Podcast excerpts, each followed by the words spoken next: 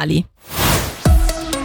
A due news. In primo piano la tassa di collegamento contro la quale sono state raccolte quasi 14.000 firme. Soddisfatto il comitato interpartitico che lo scorso ottobre ha lanciato l'iniziativa popolare legislativa per l'abolizione della tassa prevista a partire dal 2025. Si tratta del doppio delle firme necessarie per la riuscita dell'iniziativa, sottolineano i promotori annunciando che le stesse saranno depositate la prossima settimana in cancelleria dello Stato. Sentiamo per il comitato interpartitico Cristina Maderni, intervenuta stamane ai nostri microfoni un ottimo segnale il fatto che si sia potuti raccogliere così tante firme in tempo così breve e quindi che questa iniziativa era corretto lanciarla e che le nostre preoccupazioni sono condivise dai cittadini del cantone. Questa abolizione è un'ennesima tassa, una tassa che andrebbe di fatto poi alla fine a colpire tutti i cittadini, che di fatto non ha risolto e non risolverà il problema del traffico, non è questa la situazione e soprattutto che al momento della la prima votazione su questo argomento si è un po' venduto una cosa che non era vera, che questa tassa andava a colpire i frontalieri e cosa che invece è chiaro ora a tutti noi che invece va a colpire tutti noi e che di fatto non è efficace. E creerebbe problemi anche alle aziende? Ma sicuramente alle aziende nel frattempo c'è stato un riordino, una riorganizzazione di quello che sono i parcheggi eccetera, ma crea un problema alle aziende, crea un problema a chi ha strutture di parcheggio che non sono sono solo le aziende, questo crea un onere, un onere che di fatto nella prima parte quando è entrata in vigore ma non è stata incassata eccetera,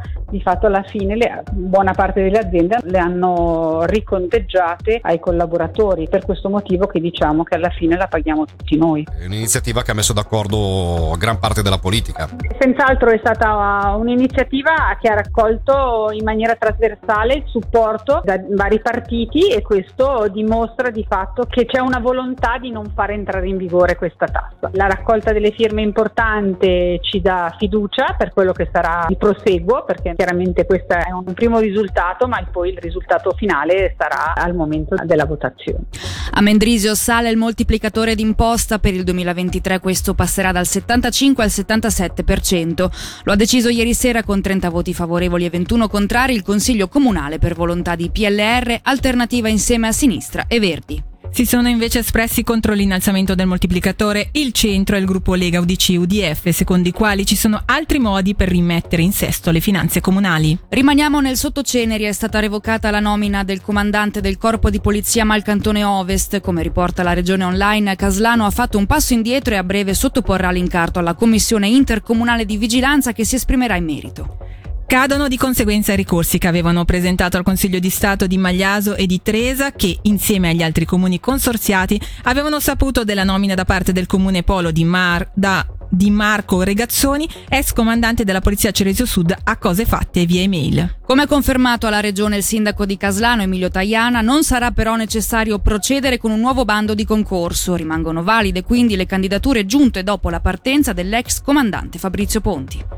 Andiamo ora in gran consiglio sul cui tavolo oggi l'MPS ha depositato un'interpellanza con cui denuncia un peggioramento della situazione, in particolare salariale, per il personale curante attivo alle OC. Nonostante l'aumento in vigore da questo gennaio, la paga reale del personale salariale negli ultimi quattro anni è diminuita. Ci illustra la problematica e i contenuti dell'interpellanza Angelica Lepori, cofirmataria, insieme a Simona Rigoni. La principale preoccupazione riguarda la questione dei salari. Sappiamo che un personale che è stato sottoposto ed è ancora sottoposto a carico di lavoro molto importante e che ha ricevuto di fatto un aumento salariale che non corrisponde a quello che è il reale aumento del costo della vita. Quindi in realtà è uno dei settori nei quali c'è stato un carico di lavoro così importante si trova confrontato a una diminuzione dei salari reali, che è l'indice dell'inflazione, non tiene conto di una serie di costi costi, come per far solo un esempio il costo dei premi delle casse malati che sappiamo hanno un peso importante e continuano ad aumentare. Diciamo che l'interpellanza serve perché in fondo eh, l'ente ospedaliero è comunque un ente pubblico, quindi vorremmo un po' capire come valuta il Consiglio di Stato questa situazione che comunque è problematica e se intende anche intervenire per fare qualcosa per migliorare questa situazione. Poi ci sono tutta una serie di altre problematiche un po' più concrete che riguardano per esempio il tempo di lavoro necessario per il personale sanitario per cambiarsi vaccinarsi prima di entrare al lavoro che non viene almeno a quanto sappiamo ancora oggi considerato tempo di lavoro, quindi di fatto è un tempo gratuito che il personale dà all'azienda e una serie di altre questioni legate alle funzioni, al controllo di quanto accade all'interno degli ospedali. Quindi di fatto il Consiglio di Stato dovrebbe avere una funzione di controllo di quella che è la situazione all'interno dell'ospedale, di gestione. Di fatto vogliamo un po' sapere cosa ne pensa il Consiglio di Stato di questa situazione. Veniamo alla giudiziaria. Agiva per conto di un'organizzazione criminale di stampo albanese, mettendo a disposizione la sua abitazione per la custodia, la preparazione e la vendita di cocaina. Un cinquantenne domiciliato nel Luganese è stato condannato con rito abbreviato a tre anni, di cui 30 mesi sospesi con la condizionale. La Corte dell'Assise Criminali, riunitasi oggi a Lugano, come riferisce la Regione, lo ha ritenuto colpevole di infrazione aggravata e ripetuta contravvenzione alla legge sugli stupefacenti, nonché di ripetuto riciclaggio e infrazione alla legge sulle armi. L'attività dell'organizzazione con cui il cinquantenne ha collaborato tra il 2020 e il 2021 è stata scoperta dagli inquirenti nell'ambito dell'inchiesta Swiss che ha portato davanti alla stessa Corte sei imputati, quattro uomini e due donne, anche loro condannati. Torniamo sugli episodi di violenza nei confronti dei docenti. In seguito alla pubblicazione di uno studio presentato dall'Associazione Svizzera degli Insegnanti, che ha messo in evidenza come due docenti su tre negli ultimi cinque anni abbiano subito una forma di violenza da genitori, allievi e colleghi, vi abbiamo proposto ieri la testimonianza diretta di un insegnante che, senza allarmismi per la situazione in, in, in Ticino, ha comunque confermato il ripetersi soprattutto di violenza verbale. Tendenza confermata ai nostri microfoni anche da Paola Moisli, responsabile del servizio cantonale linea a sostegno dei docenti che manifestano malessere. Qui vi anticipiamo un passaggio saliente dell'intervista realizzata da, Sali- da Céline Lalomia in onda all'inizio della seconda ora di A2 News, tra pochi minuti da dieci anni mi occupo del servizio linea, ci sono delle situazioni in cui il sostegno ai docenti viene dato perché ci sono delle situazioni di ostalità o violenza nei confronti dei docenti. Le cause sono a volte dei ragazzi in età critica o con situazioni personali difficili e quindi esprimono se va bene solo tra virgolette un'ostilità, se va male proprio degli episodi di violenza nei confronti dei docenti, verbali in alcuni casi neanche più fisici fisici e poi d'altra parte c'è anche la violenza verbale in questo caso di alcuni genitori, infatti il colloquio con alcuni genitori risulta per i docenti veramente un motivo di stress a volte.